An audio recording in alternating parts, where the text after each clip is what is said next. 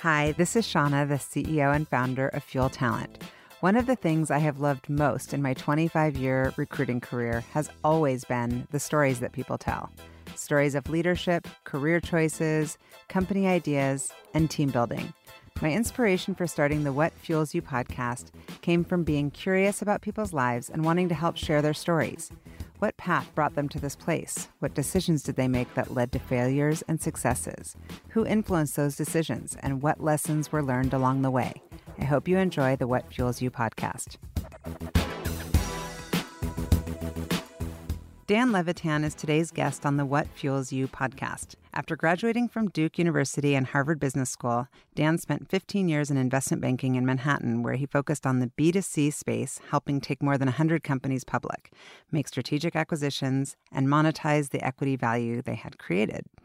Then, at age 40, Dan decided to pivot his career by quitting his job, moving to Seattle, and partnered with Howard Schultz to form Maveron. Their venture capital firm focuses on seed and early stage consumer only businesses, and they've experienced countless successful exits. Dan's an active member of the Seattle community. He's a great friend, devoted husband, and proud father of two beautiful, like seriously beautiful daughters. Welcome, Dan. Thanks, Shauna. Great to be here, and thank you for that. Did you like the intro? Very kind, okay. very kind. I'm going to put you on the spot with some rapid fire. You ready? Fire away. Okay, so at the end of the day, I know you love Seattle, but East Coast or West Coast? West Coast. Oh, all right. I think of you as my New Yorker friend. So next gen, I'm always growing. West Coast. West Coast. Um, favorite restaurant. Favorite restaurant. CK's in Hailey, Idaho. CK's. There's a California Pizza Kitchen. CK's. CPK, oh, CPK, is California Pizza Kitchen. So what's CK's CK? is a uh, slow cooking restaurant in Hailey, Idaho, oh. by one guy named Chris Kastner, who's just an artisan, and he's been at it every day, and he's lives in the middle of nowhere. So he's got a good life. Yeah, I'm gonna have to check it out. Um, okay, so I know you love Seattle, but what's the thing that you missed most about New York? I feel like David, you're going to say like the bagels or something. My friends. Oh, your friends. I have a lot of friends that I grew up with there. Yeah. Um, what's the trait that you most admire in your parents? My most admired trait in my dad is I got my heart from my dad, and I got my grit, resilience, determination, and belief that anything is possible from my mom. Nice. Are they still alive? No. They're not alive. I'm glad that we can uh, talk about them because I've always been curious about your parents because you're a badass, and I feel like we need to attribute some of that to them. Absolutely. Um, okay, is there an entrepreneur that you would most like to meet that you haven't yet met? Probably Elon Musk. Do you know that I've had like four people say Elon Musk? Not on that question, just in general, his name keeps coming up. Everyone's kind of obsessed with him. Well, I think we're living in a world where everyone communication is frequent and in terms of serial outrageous companies. He's probably as serial and outrageous as, as anyone come. I can think of. Yeah. Yeah, I agree. What word best describes you as an investor? Maybe contrarian. Oh, contrarian? I was going to be like relationships or something about connectedness or. Definitely, as a firm, one of our four values yeah. is ships over actions, relationships over transactions. Yeah. Yeah, clearly. And I see that in you. What would our listeners or people in general be most surprised to learn about you? I've got a number of things that I can't talk about on this podcast. Come on, you said you'd be transparent and open. Um, okay, I said I'd be transparent. One of my first bosses was arrested and accused of conspiring to murder his wife. Really? It was it was incredible. I was 23 years old and it happened right in front of me and it was uh, my Did head he get arrested? He got arrested and he went to jail. You didn't have to like be involved in anything. No. Okay, good. All right, awesome. So I know, um, I'm, i know that you and Stacey know that David and I moved here from New York, and um, I would say that when I first met you, I was like felt a little bit, even though I'm from Seattle, like ah, like a home feeling. Like this guy's a New Yorker through and through. Um, how how does that define you, like being a New Yorker? I think when you grow up in New York, you feel like there's nothing you can't handle. Mm-hmm. And I would say the intensity of New York blew me away until I went to Shanghai and felt like Shanghai was the next order of intensity. But um, I think if you grow up in New York, you also tend to have a lower quality of life expectation in terms of your day to day existence. Yeah. And uh, Stacy and I moved here in 1998, and we've consciously decided to raise our family here and um, have our kids grow up here. And uh, it's that um, I don't know. This has been a wonderful place to raise uh, raise a family. Yeah. And so your your family, your parents are from New York, and your dad was a lawyer. My father was a lawyer in the era of consigliere lawyers. He would start with the corporate law and then he would become an estate lawyer as his oh, clients got older. Much ah. less specialization in those days when my dad was a lawyer. And was it one of those things where you like went to work with your dad and kind of wanted to be like him when you grew up, or I worked at his law firm over the summer, physically delivering papers to the courthouse. And I remember his office was on 42nd and Lexington, and I used to take the Lexington Avenue line, had to wear a suit, and How old were you? physically in my teens, and physically deliver papers to the courthouse, the six train down Lexington yeah, I was about Avenue. to say, was it the six train? I Yeah. took that train. Yeah. It's a busy one. yeah. Um, I've seen you outside of work, and you seem like a very engaged and kind of um, deliberate father. Was he like that also? Um, he was older. He was 47 when he had me. Oh yeah, that is. That's like my. That's my age. And uh, you're not 47. Yes, I am. Oh my God. Yes, Um, I am. Legit. Is that young or old? I think that's, uh, you look much younger. Well, that's sweet. I'm getting my hair Um, colored tomorrow, so. Okay. Uh, Yeah. Well, that's one of our businesses. Oh. I was about to say. Women's hair coloring. So yes, I need to talk to you about that one because I've not tried it because I don't have confidence in my ability to do it. But we need to talk about that. It's pretty foolproof. Madison Reed. Okay, we can talk Madison Reed. All the investments that you make, I always want to kind of dig deep and understand how you knew that that was going to be a good one, which we'll we'll get to. We don't But, know. um, yeah, but like That's I feel the like thing you've about got this venture capital. weird. I know, but you specifically. I mean, I'm probably not thinking of the ones that were flops, but the ones that have been successful, like Allbirds, is not one that I probably would have put money behind Yep. originally, and now it's like everywhere. It's like the hipster, cool, all ages wear Allbirds. You're not wearing one. I, I'm not into those shoes, Okay. but when I go to Europe, I might get some because they look very comfortable. Great travel shoes. They're great travel shoes, and you're wearing them all the time. I do. I've Yeah. given up leather shoes. Yeah. Well, that's good. That's good. It's better for the environment too. I had a fun time. I ran into, uh, I was at the Duke North Carolina game, basketball game. Are we going there? We're talking about Duke already. We're already talking about Duke. and um, at this reception before the game, and who do I see but uh, Barack Obama wearing Oh. the exact same black on black Allbirds wool Nice. shoes that I had on. Did you take a picture? Uh, we did take a picture, and uh, and his one of his guys prepped him, so he came up to me and he said, "Oh, you're Dan, the Allbirds guy, right?" And I was like, You're like, holy shit, this is Barack Obama. "Yeah." That's amazing. That was fun. So we gave him some embroidered 44 shoes. You just like sent them to him later? Yeah, the company did. Oh, that's nice. I know. I just listened to their um, How I Built This podcast. I know that you went to Horace Mann in New York. I did. Awesome, very competitive private school.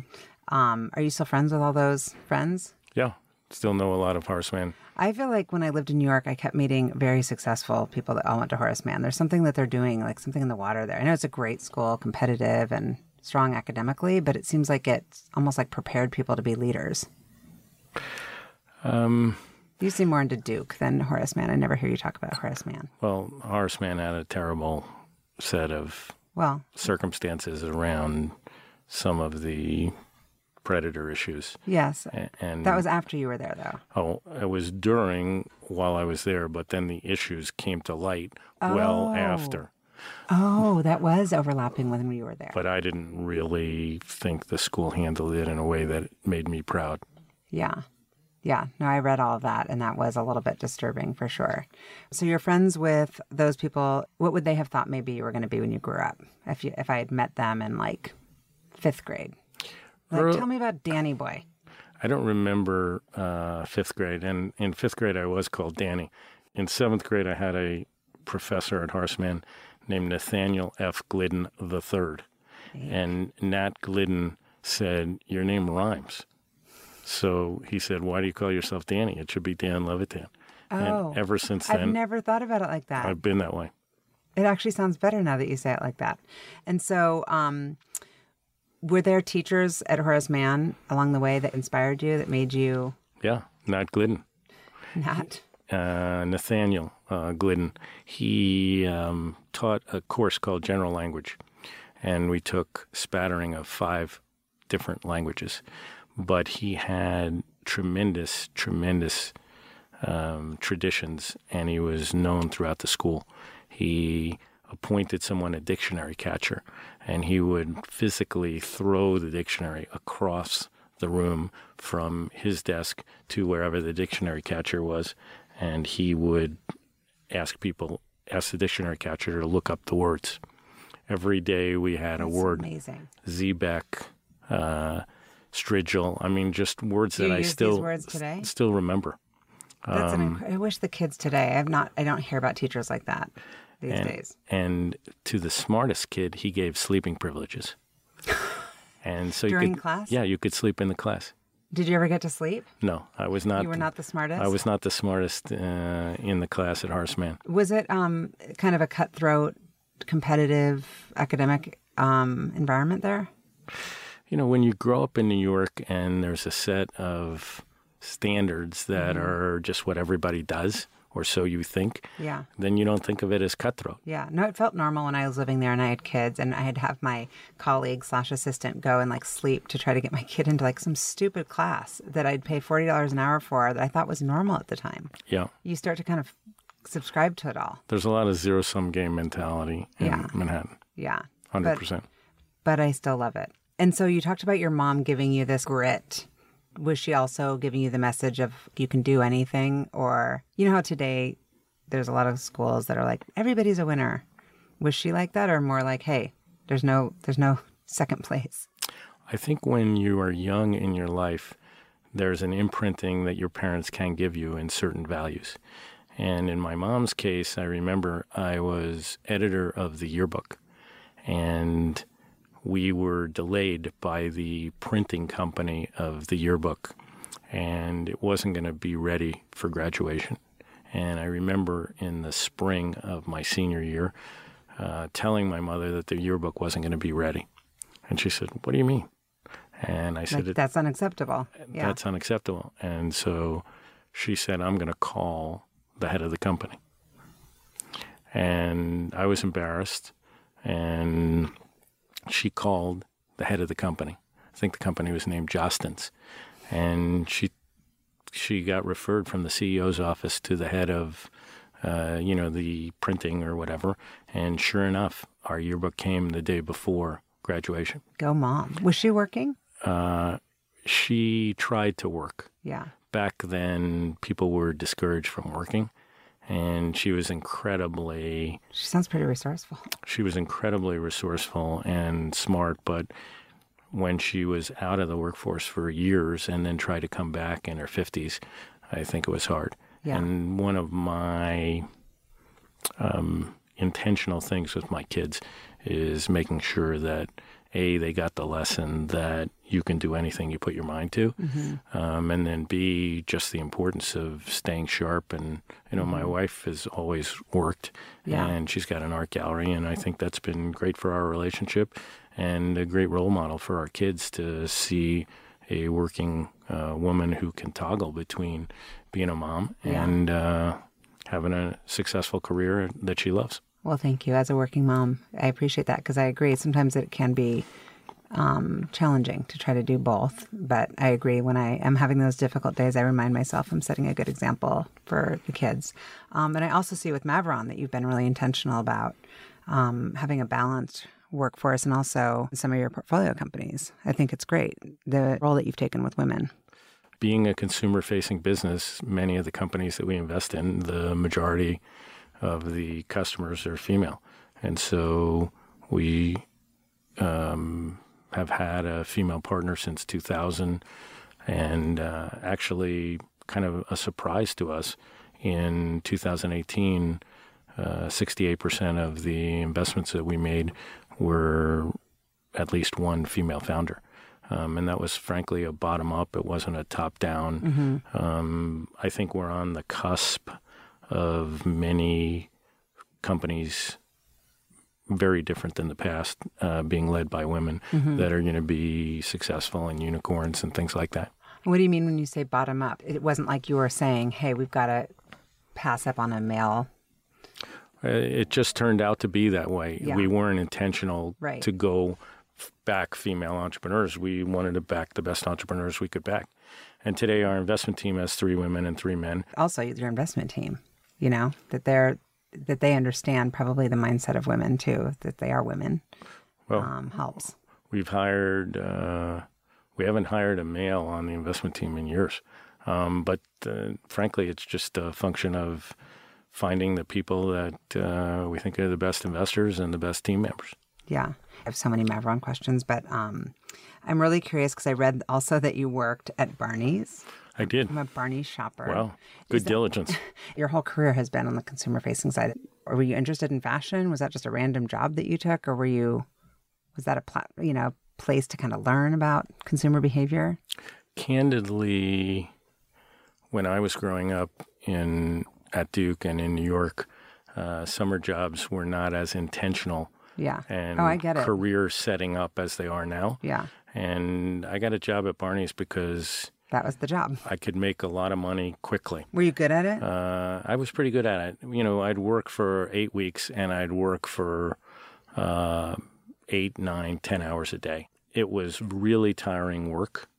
And many of the, uh, it was June and July, and many of the uh, times Barney's had sales, and it was just crazy. Chaos, yeah. Chaos. And I really learned that I never wanted to punch a clock again. Did, did you ever work in a restaurant?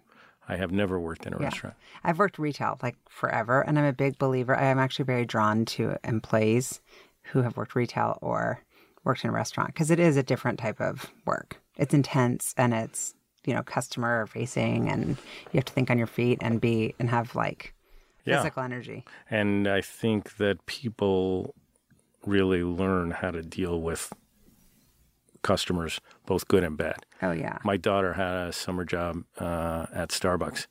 Oh, um, like barista? Yeah. Oh, I would suck at that job. That's a hard job. And she was blown away by the uh, lack of empathy that many customers have. Oh yeah, they're just well, especially Starbucks. People are like, "Can I get a half calf decaf?" La la la. I mean, they're so specific. Yeah. You know, half a Splenda. I, I just think it's, and then they get pissed when it's not exactly so want it exactly the way I want it. Yeah. But I mean, it, which is a great thing about Starbucks, but it's also like I don't like seeing that with with customers from there either. So um, I know Duke is like your thing. We already talked about Duke just a little bit, and Coach K is one of your. Would you call him a mentor? Or I would. I would call him one of my four mentors. How'd you choose Duke? I didn't get into Princeton. Princeton is where you wanted to go. Yeah. But and I feel like you're more of a Duke guy than a Princeton guy. You I mean, everything happens for a reason, right? Oh, looking back on it, I think having uh, high schoolers, I totally empathize with the challenges that they go through. Mm-hmm. And I look back on it and I was crushed because of Horace Mann and because of the peer pressure mm. that I didn't get into uh, Princeton. Mm-hmm. And it, it feels so frivolous and silly now, but back then it was. Why was Princeton? Why not Harvard? Uh, I got turned down by Harvard as well. So, but I'm saying, like, why was Princeton the school? I decided I wanted to go to Princeton for whatever reason, but I framed my Harvard rejection letter. And then when I graduated Duke, I had the good fortune of only applying to one business school and getting yes, into Harvard. Yes. And I've met so many people um, that went to Harvard Business School that absolutely loved it. Um, I know you talk about Duke a lot. Why isn't HBS equally up there in your kind of um, conversation? Duke is more aligned with my personality. In what way? How would you describe that? Duke is a very aspirational school. They take nothing for granted and they're always striving to get better. And when I was at HBS, it was kind of because an institution. Yeah, we're Harvard Business School. Yeah. And I, one of the many lessons I've learned over time is, um, it doesn't matter uh, where you went to school. In fact, I tell Harvard graduates now you have to work harder because people have this image of if you're a, yeah. if you're a Harvard MBA, Yeah. and so um, I th- just think Duke's um, Duke's a younger school. Uh, the current Duke was really created in the 1920s, hmm and uh, it challenges itself to uh, get better in everything it does. And I just have, you know, I think you don't really think about the lifelong connectivity to your schools. hmm You think about a four year experience or in business school, a two year experience. What I try to encourage people to think about is if you really are privileged enough to be at a great place, that has a long term impact on your friendships and getting back there on some basis. And hopefully the pursuits of that school are of interest to you. Yeah. When you say that Coach K is one of your four mentors, is that a formal thing that he asked or you asked in a conversation or just someone that you respect? Well, I was 35 years old and um, a politician who kind of redefined the rules of fundraising in the 1980s. A guy named Tony Coelho, who was the Speaker of the House, he said to me once, Who are your mentors? And I'm 35. I don't have any mentors. You're in investment banking at the time? yeah, I don't need mentors. What are you talking about? And I thought it was a sign of weakness. And he described to me very carefully how mentors have propelled his career, how he's learned all all these things from these mentors, and kind of challenged me to wake up. And ever since then, I have. And I try, I've been fortunate to intersect with people in a serendipitous way whose values I admire and who I've kind of had the good fortune to kind of cultivate relationships with. Mm-hmm. And But is that a formal conversation? I'm just curious because I have a woman in New York. She's badass. She's probably, I think she's probably 63 right now. And she's who I would call my mentor, but it's not a formal, she's somebody I look up to and that I would call for things. But I've never had a formal, I'm interested in it. I think many people like it when a mentee says, Will you be my mentor? But for instance, uh, we came out with our values piece last week about Maveron's values. I saw it. I got the newsletter. I loved it. I have to. I literally went to my company. I was like, I think it's time to scrub our values a little. I loved it. I loved. What's the not normal?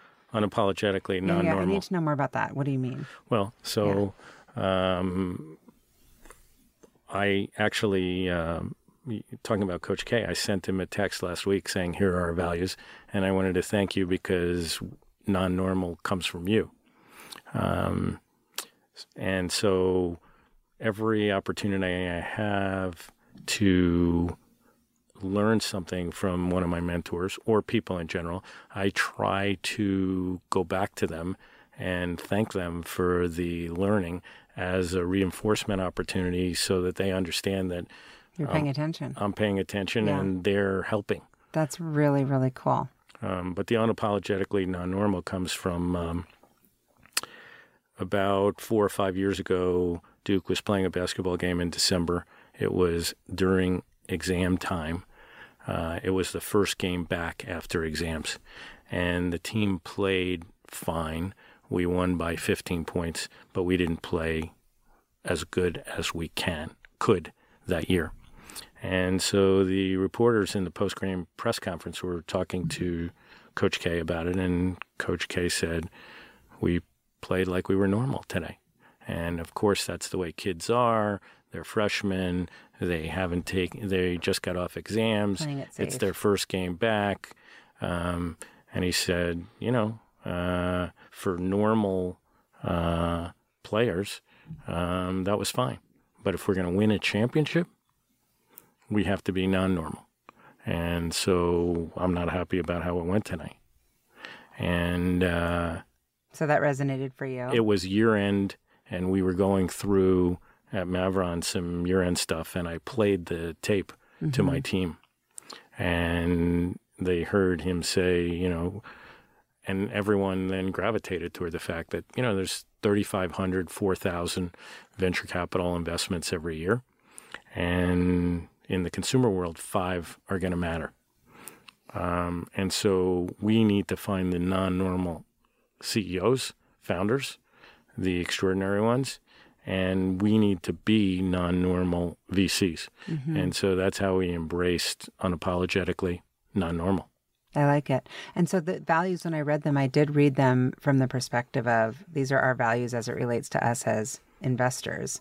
But do you have values that are your corporate culture values for what it's like to be an employee at Maveron or like the type of employee or person that you look for when you hire for yourself? Um, we've talked about that. We haven't codified it as much as the the four values. Mm-hmm. Um, I, I, think um, you know either you're adding to a team or you're detracting, mm-hmm. and I think everyone knows who's adding. Yeah. And uh, one of the many things that Coach K asked me, he and I had a one on one in 2000, and we were together for a while. And one of the things he said is, So do you love your team, Dan? And at the time, I was not focused on that question mm. at all. You were externally focused. I was externally focused, and I thought that VCs didn't love their team. Mm. And I thought that that didn't matter. And I learned that he understood me and he understood our business more than I expected. Mm-hmm. And I think that's great. I think that's a key for any great team that uh, individuals can accomplish only so much. And uh, in our business, there's a lot of um, teamwork and collaboration that I think makes us better. Mm-hmm. So, when you were working in investment banking, how did you get the Starbucks deal? Did that come to you and were you the lead banker on it? What happened was that uh, one of my new partners came to me one day and he said, There's this coffee company out in Seattle. I was. You like Alaska? uh, I was actually working in LA at the time. And he said, Let's meet in uh, Seattle. And uh, I said, You know, coffee, it couldn't be a growth business. Yeah. Because those days it was Maxwell House and Sanka. Yeah. No, was there Dunkin' Donuts? Uh, there was Dunkin' Donuts. Yeah. Um, but it was a donut company. It wasn't right. really a coffee company. Yes. And um, so he and I met in Seattle. I remember driving in from the airport to a hotel downtown, and uh, I asked the cab driver, I hear there's a lot of coffee places in this town. And, you know, there might have been five Starbucks in Seattle as opposed to 50 now. Mm-hmm. And uh, he said, Yeah, there's a lot of coffee places, but I go to Starbucks. And I thought that was interesting. Then I mm-hmm. checked into my hotel. And after the woman gave me the key to the room, I said, I'm going to go get a cup of coffee tomorrow. Where should I go? Oh, there's a lot of places, but I'd go to Starbucks, and here's where it is. And so I was two for two. It was really interesting. And I went to the uh, Starbucks kiosk in City Center. Um, that was there back then? That's where my office is. Yeah. There's two act. There's three. Sorry. City Center has three Starbucks. And I just sat there and watched people wait online for coffee. And then we went over to Howard's office. And uh, it was a guy named Bob Israel and I. And uh, it was an hour and a half meeting, and Howard did all the talking. And if you're an investment banker and you don't talk, you don't think you have a good meeting because you got to sell, and you can't sell with your mouth shut and um, Howard was telling us about his people, about the opportunity, da da da, and um, I um, we were leaving, and uh, walked down this long hallway. He stops in the middle of the hallway, and he says, "Do you know what the problem with investment bankers are?" And I said, "No. What's the problem?" And he says, "There are no mensches in investment banking." And for that one moment, we looked each other in the eye, and I knew exactly what he was telling me. Yeah. And he was asking, Are you a mensch? Are you a mensch? Yeah. And that was the end of August 1991. And uh, the beauty contest, where he picked six investment banks, was in April of the beginning of April of '92, hmm and uh, and who else was courting him? All sorts of the big names. uh, Goldman Sachs, Alex Brown, J.P. Morgan. no Montgomery Oh Securities, God. uh, Robert and Quist. Robertson and Quist, and Stephens. Robertson Stephens. Oh, all San Francisco based. Those are all my clients in San Francisco. That's so yeah, funny. yeah. And so uh, we pitched, and I remember our chairman came in from New York, and uh, it was a, a really tense, tense, tense uh, moment for me because I had put so much emotion into this, knowing that I was at a firm that wasn't particularly qualified compared to some of these big names. Um, and uh, the next day, I saw him outside what's now the Fairmont Hotel, and uh, he looked at me and I said, "How do we do?" And he kind of hesitated, and uh, I got the sense he felt we did okay, not great, and also that there were other really, really good firms. And so I kind of looked him in the eye once again, and I said, "You know, if you if you put me uh, on the cover and do the deal 50-50 with whoever you and one other firm, I will become your investment banker." And there was that moment of silence again, where he kind of looked through me into, "Can I really count on that?" And uh, What does it mean when you say I'll be your investment banker? I'll be your like I'll have your back. I'll be your consigliere. Yeah. I'll be the go-to resource for you to rely on. Mm-hmm. And um, I remember it was 1992. I was in Minneapolis um, because Duke was in the Final Four, and uh, we talked. Uh, he was going to make the decision on a Monday, and he and we talked on um, Saturday. And I said, you know, this is killing me. And he said, uh, I got to call some other people first, and then I'll call you Monday morning. And so I went to dinner with my friends on Saturday night, and I said to my friends, Do I have the business or don't I have the business? Because he needs to talk to other people. And as it turned out, he wanted to tell the people who lost before he wanted to tell the people who won.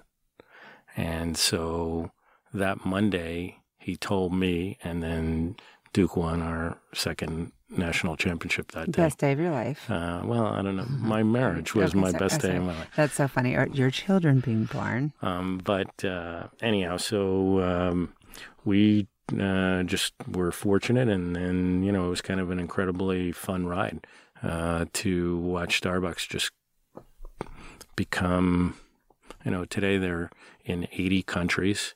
Uh, they were in two then. Uh, maybe they had 30, 40 stores when I first uh, got there, and today 30,000.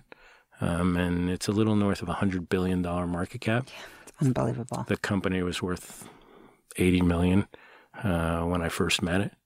And the resilience, the grit, the buy-in that Howard led a team uh, that was just uh, kind of an extraordinary thing to see. Yeah. And uh, one of the things about Maveron is when we started, everyone said, "Well, you'll never do better than Starbucks." And I kind of said, "I don't want to do Maveron if I can't do better than Starbucks."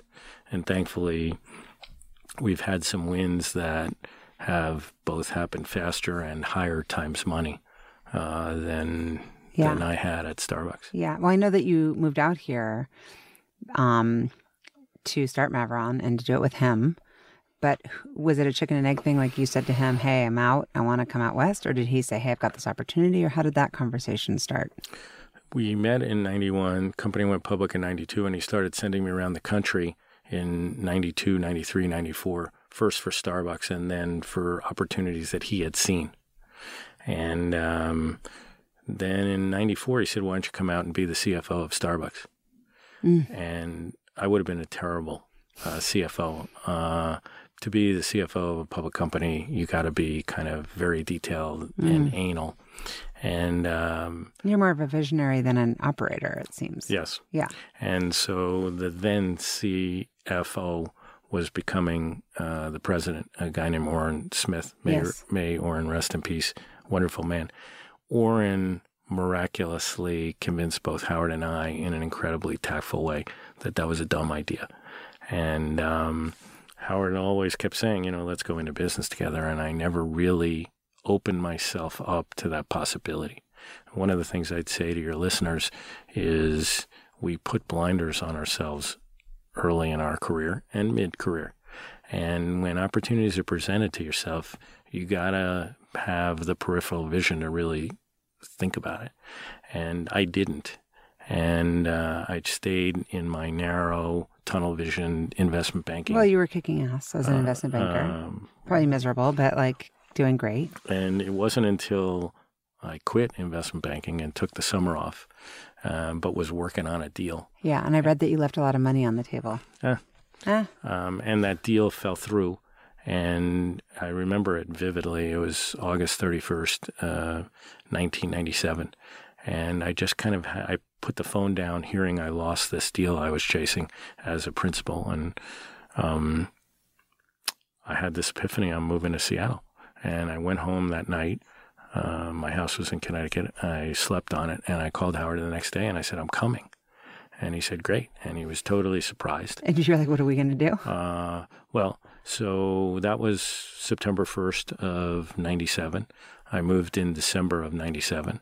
And uh, Howard um, lent me, he had a, a house he had bought that he wasn't using. So I was in this empty house and it was pouring rain for like weeks when I first got to welcome to Seattle. uh, welcome to Seattle. And then uh, I met him uh, at Starbucks on the first workday of 1998. And he gave me a black Yankees cap and a umbrella. And he said, welcome to Seattle.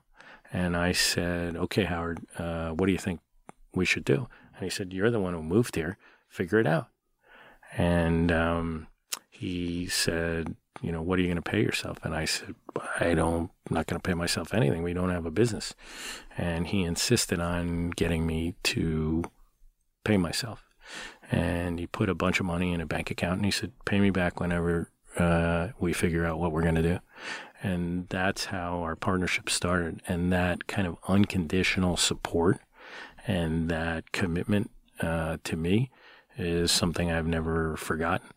And so the two lessons I take from it first is be aware of opportunities that you might not be thinking of. Like it, part of coming out here was a bet on Howard and a bet that Starbucks would be what it became. Um, and then the other thing is work with people who you really love, hmm uh, who you trust, who make you better, and who have a sense of values that are aligned with yours.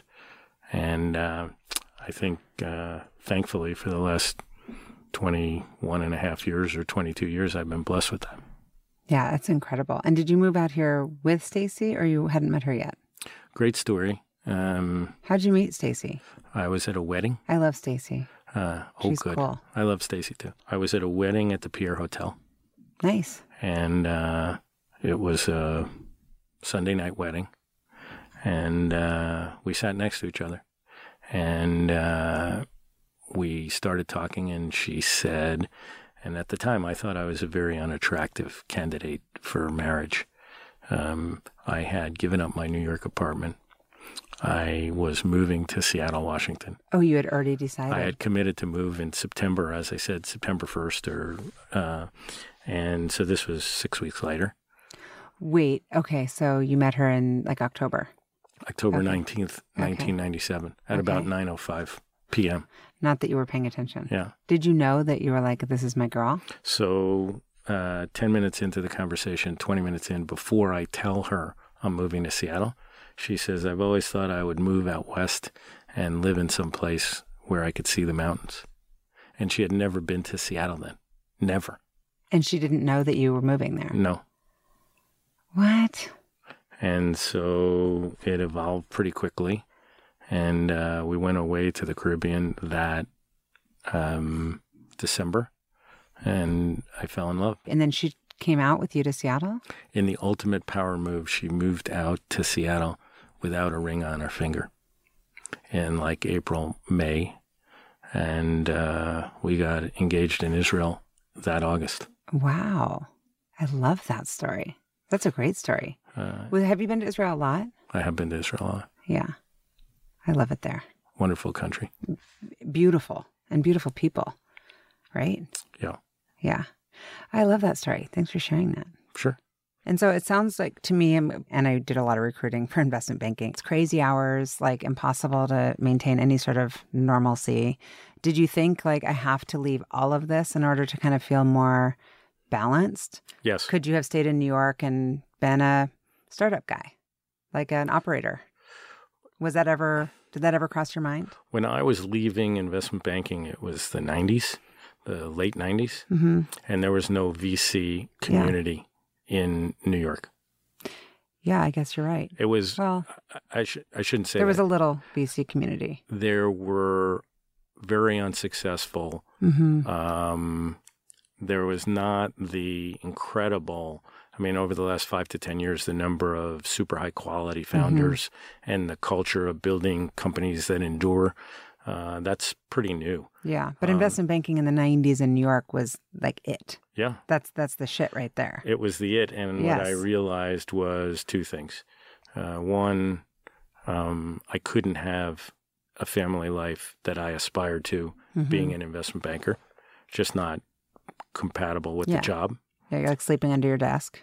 And two, I kind of realized that unless I did something radical by 40, I might be an investment banker at 50. Uh, I quit and uh, spent the summer uh, looking at different things. And Climbed Kilimanjaro. uh, in the spring, I climbed Kilimanjaro with my brothers. That's super badass. Uh, it was fun. Like, Uh, how did you just were you like already in shape, or was that one of these like I'm doing that and I'm going to start now getting in shape? Kilimanjaro is actually easier than Rainier. Really? Yeah, I, always think of it just because it's like sounds so. I've done Rainier twice, and um, Kilimanjaro, you have porters and you have day packs, and you're going up 1,500 to 2,000 vertical feet a day. Oh yeah, it's not that. Uh, it's not that much, but Rainier, you're uh, kind of, you got 50 pounds on your back, you're waking up in the middle of the night. yes. The crevasses are somewhat intense. Yes. Um, I would say the first time I climbed Rainier, I thought it was the hardest thing I ever did, and then I trained, and then bizarrely, the second time I climbed Rainier, it was kind of like, could this be the summit? And I'm not tired at all because it was in Yeah. a whiteout. yeah. Are you a are you a person who needs like physical goals? Yes, So what's your goal right now? I'm waiting for one. I keep being like body fat percentage. That's not very helpful for me. um, But I've been like that. Like I signed up for a triathlon, thinking if I just sign up, then I'll do it. What's your body fat percentage? Uh, right now, it's really high. It's like twenty six percent or something. I want to get below twenty. Part of it is your your DNA, I know. I Um, did the. I did the. Um, what's it called? 23andMe. I did twenty three and Me, and I also did um, Clayton's Arivale. Yeah. And I was like, oh, you've got two out of three of the obesity genes. Yeah, So yeah, they said I have to do like two hours of cardio a day or something, which is not realistic. But sometimes I do do well with a goal. Um, so I think goals are great. Yeah, do you set them for yourself um, at work, 100%. like every day, every month, once a year? Um, well, whenever we raise a fund, we start with what the goal is. As far as the size of the fund, No, as far as what we think the performance can be. so tell, tell if somebody's not in venture, tell me what that means. Um, right now, it's very easy or easy to raise money. And I think it's hard to make great returns hmm because there's too few great entrepreneurs with great ideas hmm and there's too much money sloshing around. Right. So before we raise, we kind of decide how much do we want to raise and what do we think is a noble target for the returns. And so, what is that? Um, in our case, we try to get 3x or better. hmm And part of that is a function of the macro environment you're in, hmm but part of it is a function of the size of the fund. hmm because as this uh, one of the smartest investors uh, that I've ever known is this guy named David Swensen who runs the Yale Endowment. And years ago, David said to me when he was one of our investors, "Size is the enemy of performance Mm. in venture capital." And it's just much easier to get acceptable returns on a smaller fund rather than a bigger fund hmm because the number of killer great investments doesn't scale with the size of the fund. What would the diligence process be like for you? If I brought you a deal that you're like, hmm, the older I've gotten and the more I've done this, uh, the more I've learned to listen to my partners and appreciate their perspectives.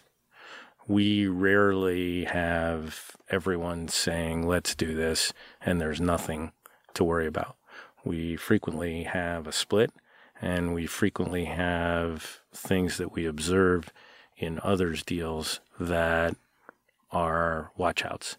And so our the way our partnership works is we surface everything, we seek out everyone weighing in, and hopefully each person that's leading an investment has a plan on what we see as the weakness or the vulnerability and how are we going to help the entrepreneur uh, mm-hmm. manage that. Um, but ultimately, it does come down to a gut. Um, and in reality, I think about three broad things. First, the people, and particularly the founders. Uh, second, the size of the prize. Um, of the addressable market.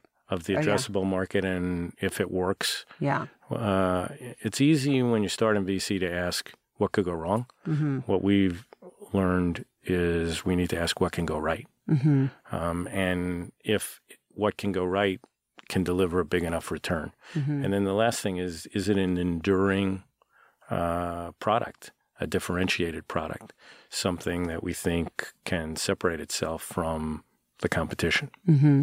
I think of questions as I'm going. One, if you have someone like a Mark Vadon from Zulily, mm-hmm. um, or I'm just trying to think of some of your investments that you're like, this person I would bet on again. Do you ever try to uh, get them to kind of have a second run and come up with some idea, or do they those things have to happen before presenting them to you? Do you ever birth the idea? Um, occasionally we birth the ideas, but being able to invest in repeat entrepreneurs is one of the significant advantages. For sure, you know what you're getting. Yeah, uh, and they know what they're getting. Right. And so, what would your entrepreneurs say about you? I don't know. You should ask them. Um, you know, I mean, each relationship is different. Mm-hmm. Um, you know, the Allbirds guys are first time CEOs, mm-hmm. they're younger. Uh, Mark and Darrell Cavens were around the block and had scaled uh, Blue Nile. So we have to be different for them than if you're in your mid to late 30s and you're a first time entrepreneur, that's very different than if you're 24 mm-hmm. and a first time entrepreneur. Mm-hmm. And so I think the key for us is trying to be malleable and giving the entrepreneur and the board uh, everything we can in terms of resources, help, advice uh, to help them scale. Mm-hmm. And how how are you different today versus if I had met you when you first started Maveron. Oof. It's, it's embarrassing to think right. what I didn't know. What? Really? Oh, yeah. Did you have that? I better fake it till I make it, not show any vulnerability? Well, at the beginning, you believe if you can raise the money, the rest will work itself out. You should be a good investor. Yeah. And there's little correlation between your ability to raise money and your ability over long periods of time to replicably make money. Yes. And, and which which of your investments has surprised you the most? Either good or bad. Well, I mean, when something goes from obscurity to ubiquity really fast, um, it's hard to say that I'm not surprised. Yeah. So, you know, like your your dictionary guy has come in handy. You're using uh, very nice big words. When when something like eBay goes from you know no one knew it to mm-hmm. everyone's talking about it. Yeah. Or Allbirds uh, or Zulily. I mean, these are like incredible rides. And um, getting back to my dad, he was kind of the partner, the consigliere to his clients. And I stumbled into uh, a profession that has, I think, a far better business model than law um, in that our product is money, but in reality, what we're trying to do is be a impactful service organization to the entrepreneurs we back. Mm-hmm. And uh, you know, one of our other values we came up with is ships over actions, relationships over transactions, and try to hold ourselves accountable to recognizing that um, it's really the entrepreneurs that create all the value. And we want to nurture those relationships and provide um, whatever it is we can. I mean, on uh, last night I was at uh, Canlis for uh, the 50th birthday of uh, somebody we backed 13 years ago. I'm still on his board. The company's been public. We still own the stock. Um, when you're blessed enough to get both financial returns and psychological returns, this business is just an incredible. It seems like the most fun ever, I have to say. Yeah. It seems really fun. And I also think that there are correlations to recruiting like it's it's the people connecting people but it's different when you're putting your own capital behind someone. I would think that when you add that component in it can add some complication as Yeah. far as hey let's just kind of talk about the elephant in the room you're losing us money or let's raise a glass you made us a lot of money Yeah. is great No, but you have to have the maturity. You asked me how I'm different. I don't react to the highs and the lows as much as I used to. mm-hmm. It can be a roller coaster, both in terms of the individual company ride, but more importantly, or equally importantly, the macro environment. Mm-hmm. I mean, you know, in 99, 98, we were brilliant investing in consumer businesses. In 2001, 2002, everyone thought we were dumb. yeah In 07, we were back brilliant. And then in and o- then 09 it's oh like, s boom. some of the institutional found uh, endowments and foundations that we had, and they said, "There's no good investments here. yeah Why don't you, sh- you know, stop investing?" And actually, when everyone else is fearful, is the greatest time to invest. And if you look at that 09 class of companies, we had Zulily, Uber. I mean, uh, these Good. great companies were Yeah. created then. Yeah. Did you ever feel like kind of a rock bottom feeling or was it all relative because you're like, "Hey, it's it's a numbers game and some you win some, you lose some." every single person that I know that's been successful over long periods of time absolutely faced the pre- precipice.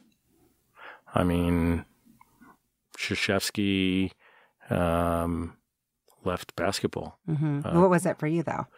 Uh, for me, it was 2009, 2009. when everyone said, "Oh my God, uh, you shouldn't be investing in consumer businesses." hmm and we shrunk the size of our fund. We changed our strategy, went went earlier, and we tried to say what could we do as well or better than anyone. And we got much more humble. We got much more focused, and we clearly asked ourselves, how can we differentiate ourselves? You have a different team of people now because I Yeah. remember that was right when I first moved back from New York and it was some people who are no longer even in the industry. Yeah. Um awesome people, but but just different crew. Um, being a great venture investor is hard. Yeah. And uh, just because you're a good operator or just because you're a good this or that doesn't necessarily mean you have the combination of skills to both be a great uh, sourcer, a great picker, and a great partner. hmm And it's uh, challenging to build and nurture a partnership that's highly functional. Right. And when you um, first started versus now, what were you fueled by? I think the biggest return for me has been uh, being partnered with great entrepreneurs and seeing companies that no one knows become household Mm-hmm. uh, words. I mean, uh, I've been fortunate that it's happened to me a number of times, and uh, people don't forget it. I was back last week in New York at the NBA draft, and I'm with a friend of mine who told me how I told him about Starbucks in 1992 at the IPO. And, uh, you know, they said, Starbucks, it's coffee, Yeah. there's no barrier. Yeah. Um, so I think uh, what I've done it for, what I get the most juice out of is being part of those, you know, rides, as I said. Mm-hmm. And particularly if you really believe in the core values of the company. I think, uh, you know, one of the other thing that's happened in the last five, ten years is society is really grappling with where where does goodness come from? And uh, you know, I've started asking teenagers and twenty somethings capitalism or socialism. and a surprising amount of people, uh, one and two, say uh, socialism. And they feel that, particularly since 2008, uh, capitalism excesses have let them down. And I think what I learned from Starbucks and one of the themes for our investments is finding businesses that have profit plus purpose and finding incredibly engaged employee bases. And if you get the right psychological contract between the company and its employees, then the brand, which is built from the inside out, mm-hmm. is built by the employees. And I think powerful things can happen. And that's why a company like Allbirds is where it is today because. How did, how did that deal come to be? I'm curious about that whole process. Like, you probably have memories or moments of, oh, I remember getting that call, or I remember who handed me that deal. We had looked at the seed, and it was tough to invest in a pre launch shoe company. Mm-hmm. And I remember very clearly I was having breakfast in Soho with one of the co CEOs of Warby Parker. Uh, named Dave Gilboa. And I said, Dave, what do I have to be looking at? And he said, Allbirds. And uh, so uh, my partner and I uh, focused on it again and um, in a pretty quick order met uh, Joey and Tim. Uh, thought they were non normal, uh, very unusual team. Athletes. athletes. Um, and a very complementary set of skill sets. Uh, you know, I think as we look at founding teams, um, it's hard for one person to have it all. And there's a lot of characteristics that companies need to differentiate and sustain.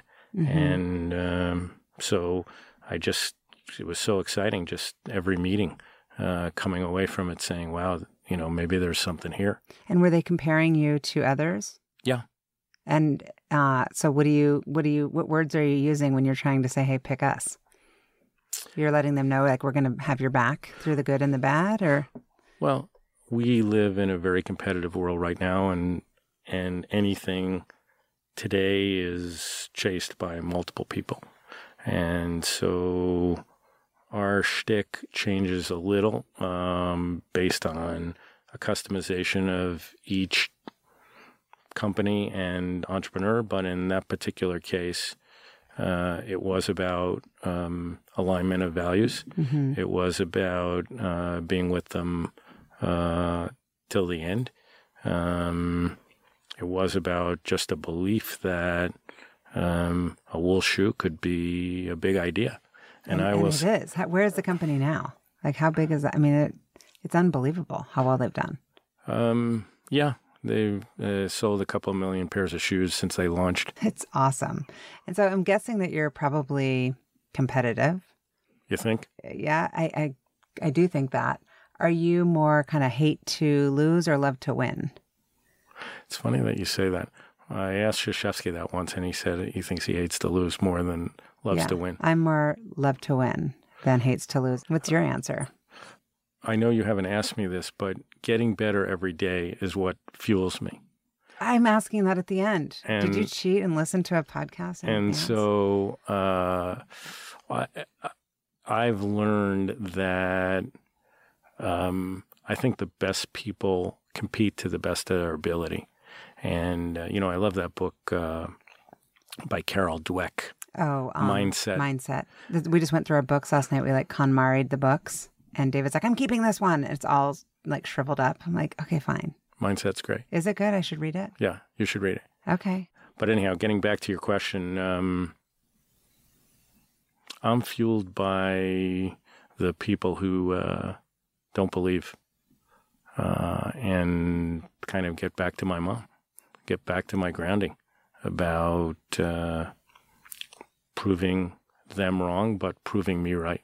I do see a common thread that you are a connector, a relationship person. Is that just in your DNA, or have you been deliberate and mindful about that, understanding that it's a key component to your success? I think part of being a VC is being a connector. Right. Um, but do you have to work at that? I think that it's a natural thing for me, but challenging myself, my team challenged me to raise the bar in who I was connecting with. Mm. And they basically, in the last year, said, you can do better. Meaning, like you were being uh, too open to kind of the casual coffee with No, upping the bar of who, you reach out to. yeah. Well, yeah. I mean, I think you could pretty much reach out to anybody right now. Well, it's it's easy to say that, right? Yeah. You have to um, develop the self confidence Yeah. and the Do you know who Rahul Sood is? He's a, a CEO of Unikrn. He anyway, he was on the podcast and he said he just would like cold call Mark Cuban, and he's like, you can't believe how many people return emails because nobody's doing that. yeah. And he, and I was kind of surprised by it. You know that it's just like just doing it, just reaching out, and especially with where you sit. Yeah. Well, uh, you know, I think that for most people, you get in life what you think you're entitled to. Yeah, And in a thoughtful way, raising, being comfortable with yourself and raising your aspirations uh, and getting comfortable with rejection hmm uh, is super powerful as you network. And so, has that happened to you? Like, have you had people that you've reached out to that are? And my guess is that you're one or two degrees from pretty much anyone that you would want to talk to, maybe three. I love this image you have of me. Thank you, Shauna. But it's true. I'm trying to think of somebody that you wouldn't have access to. I can't think of them. I really can't. But whatever. Okay, growth mindset. Um, I love your team for challenging you because it's true. Uh, totally true. And, you know, I think that's what great teams do, right? Um, it's not just a top down thing. It's a, we're all in this together and, you know, what can you contribute and how do you do better? And I think uh, the constant, it, life is a process, uh, both your personal life and your business life. And whether or not it's Coach K or some of my other mentors, Howard Schultz, um, uh, a guy named Joel Peterson, who's chairman of the board of JetBlue, or And uh, the Intuit CEO also. former uh, CEO Bill Campbell, passed away. just passed away. Yeah. But each of those people kind of got stronger in their 60s. They just got better. Yeah. And uh, they lived this um, get better every day. Um, and so I think um, Do you have do you have like rituals? I do. You do? Yeah. What? Will you tell us? Um, a ritual I've been doing for a while now is someone calls me every day and asks me 15 questions that about my personal life and my business life. Who's the someone? Um, just just a woman who's a coach Wait, someone calls you every single day every weekday. and says 15 questions. There's like half of them are personal and half of them are business. Okay. And it's did you do this yesterday? Did you do that yesterday? Can you give me an example of like two questions? Like, what do you get from that? Accountability? Yeah. And uh, focus on what it is I want to be doing. So it's a present day thing. It's not a look forward thing. Like, what are you going to do tomorrow? It's a, hey, today. Well, it's uh, did you plan your day and accomplish your goals? It's uh, did you mentor your team? Did you make an impact on your portfolio companies? Oh my gosh. I should get her number. Um, Sounds intense. well, everyone's got to find their own questions. I had this coach named Marshall Goldsmith, and Marshall is an incredibly impactful coach. Was named one of the best coaches in the world, and uh, he got me onto this. And um, I'm excited to commit to taking three minutes a day and answering it. And sometimes I rate things on one to 10, and sometimes I didn't focus on that at all. So it's a zero or a two. and are you Um, bringing this into your house, like with your kids and stuff? my family is in the questions, but they don't, that's not their DNA Yeah. to like ask themselves questions like that. Yeah. The growth mindset thing is, I mean, it's so clear that that's just kind of so much who you are because I think that with all of these amazing exits, some people would just be like, okay, time to, you know, ski and golf and travel. I realized it when I came over and met with you um, to talk about your business and some of the hiring that you were doing. How engaged you are in the day to day is incredible. So, what's the succession plan for Maveron? We have a great group of uh, partners, and we're actually we actively talk about you know how as a team do we keep growing, and mm-hmm. so uh, we spend a bunch of time um, talking about the next generation and how do they grow into the leadership of the firm. Mm-hmm. Um, and I've got a group of great partners who um, I think have a lot of potential. Yeah. And so are they actively asking you to mentor them, or is it just innately happening through osmosis of just working together? I think venture capital is a highly mentor oriented business. But in the environment we're in now, it seems to be less and less happening. Mm-hmm. And uh, I learned that I enjoy mentoring. Yeah. And I. Have you ever taught? I speak at a bunch of business schools and things like that, but I've never really taught a course.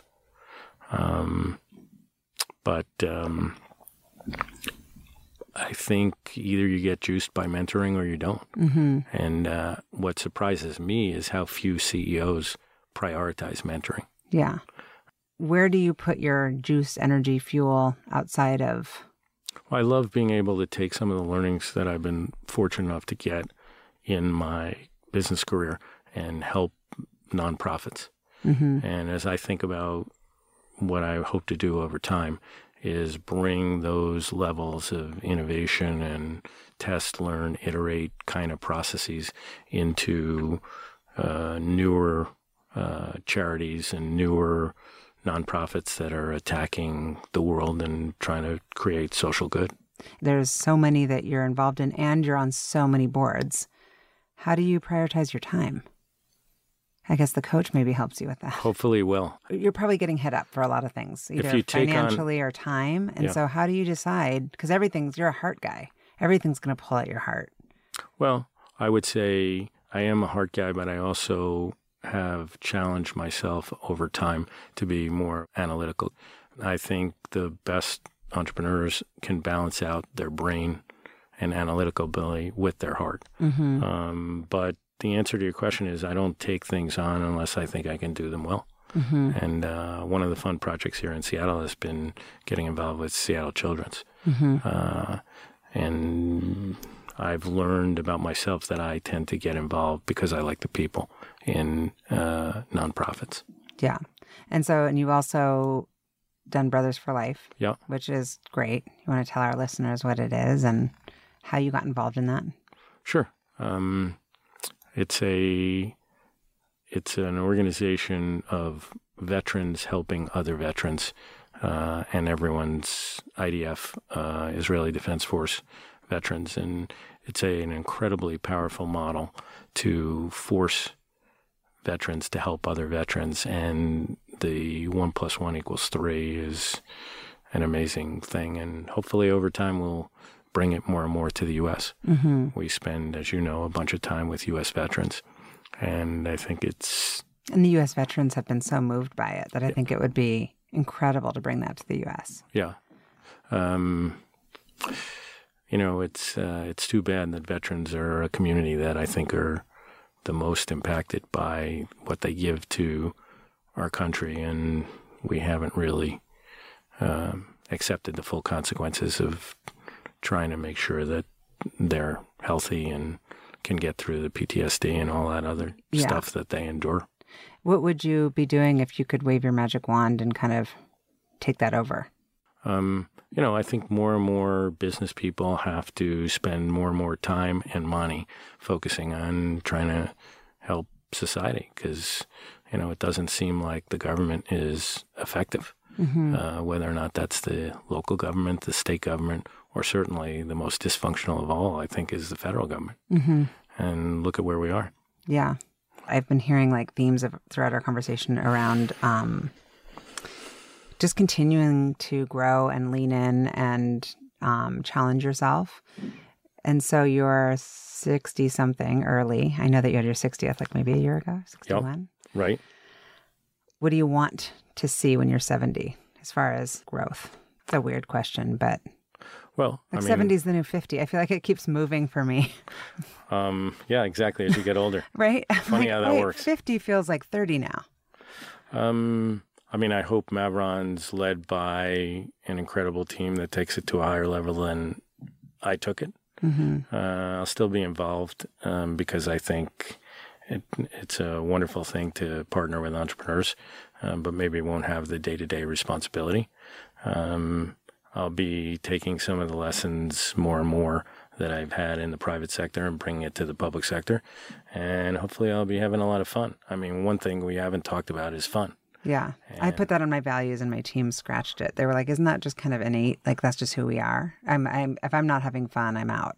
I'm 100% that person. I got a great lesson in 2002.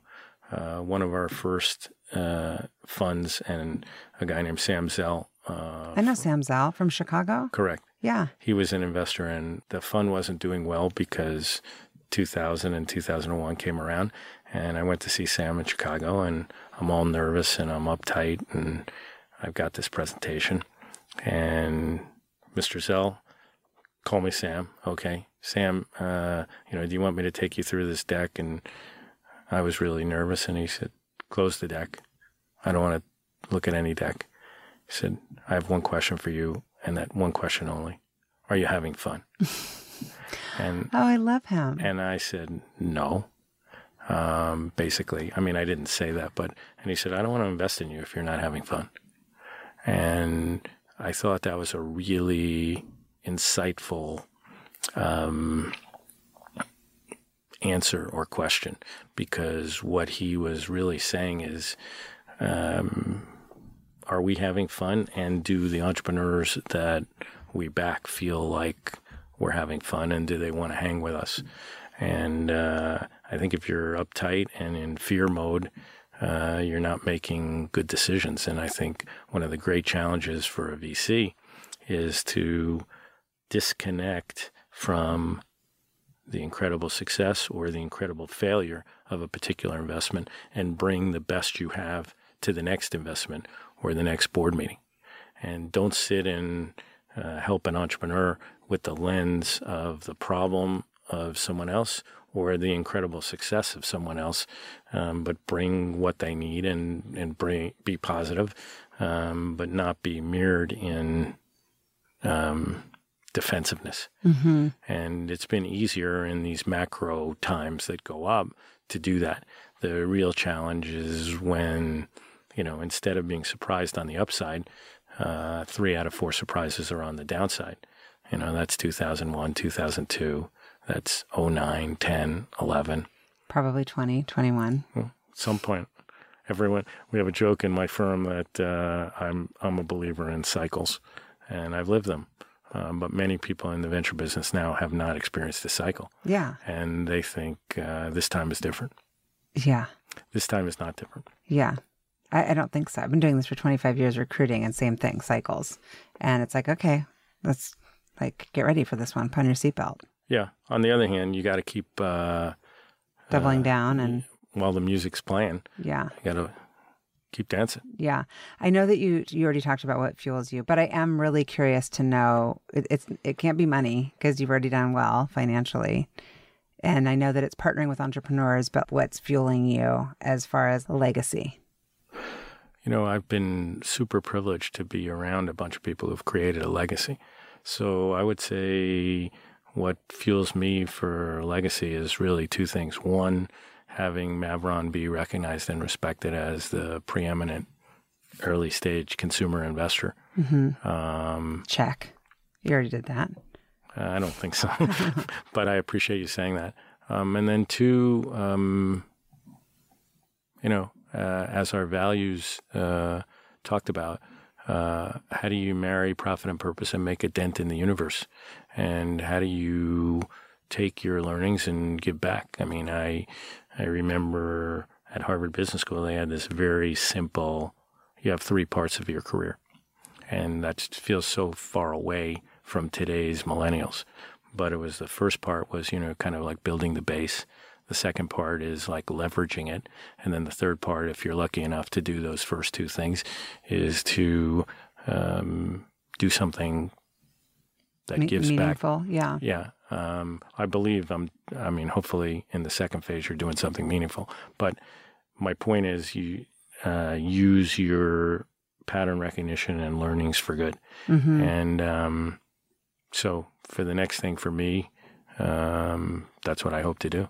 And just so exciting to bring uh, the lessons of the private world and successful companies to nonprofits or startups in the early stage charity world.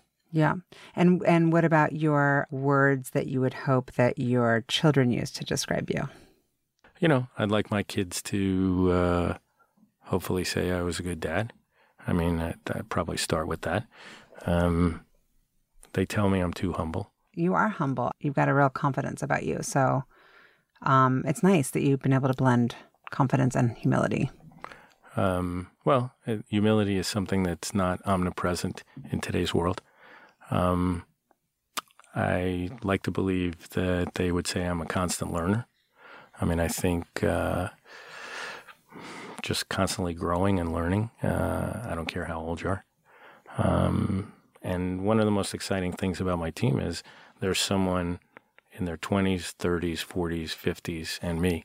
Uh, so not only do we have uh, gender diversity, but we have age diversity. And one of the beautiful So things, thought diversity for sure. uh, one of the beautiful things of uh, venture capital is marrying the youthful exuberance of, yeah, why can't we do that? With the pattern recognition of kind of some uh, view of the past. Um, and the most disruptive companies have, you know, typically a young founder or founders who are incredibly aspirational, but part of their key to success is not giving up that vision and goals, but then bringing in people to work with them who have been there, done that. And it's that alchemy of experience, yet values that, you know, strive for really uh, changing the world. Uh, that's just so exciting to watch. Yeah. Well, it's fun from where I sit to watch. And I want to continue to watch you flourish. And I want to continue to watch you invest in really cool companies, all of which are exciting. If I was going to be in your industry, I would definitely want to be doing consumer. It's like the sexy, cool companies. Well, we're in a window now where consumer is sexy. It's always sexy. I don't know when it's not going to be. Um, when the great consumer recession hit Yes. in 09 and 10, everyone said, many people said, you know, it's not sexy. Um, but that's when, But it's cyclical. I mean, it's then it comes back. yeah. And that's when the best entrepreneurs, without Yeah. the benefit of money, built the best businesses. Yeah. People always consume. So, well, uh, I thank you for that lovely Yeah. comment, compliment, and Yeah. I hope to use being here. Fuel Talent uh, on even more of our companies. This cool format, cool podcast, and Thanks. thanks very much, Sean. Yeah, super fun. Thank you. Thank you for listening to the What Fuels You podcast. Be sure to subscribe, rate, and review on iTunes, Google Podcasts, or Spotify, and follow us on social media to keep up with the latest news and episodes. You can also contact us at podcast at fueltalent.com to provide feedback, ask questions, and share topics or guests you would like us to cover in the future. We hope you feel inspired by our guests and that we have helped fuel your day. Join us next time for another episode of What Fuels You.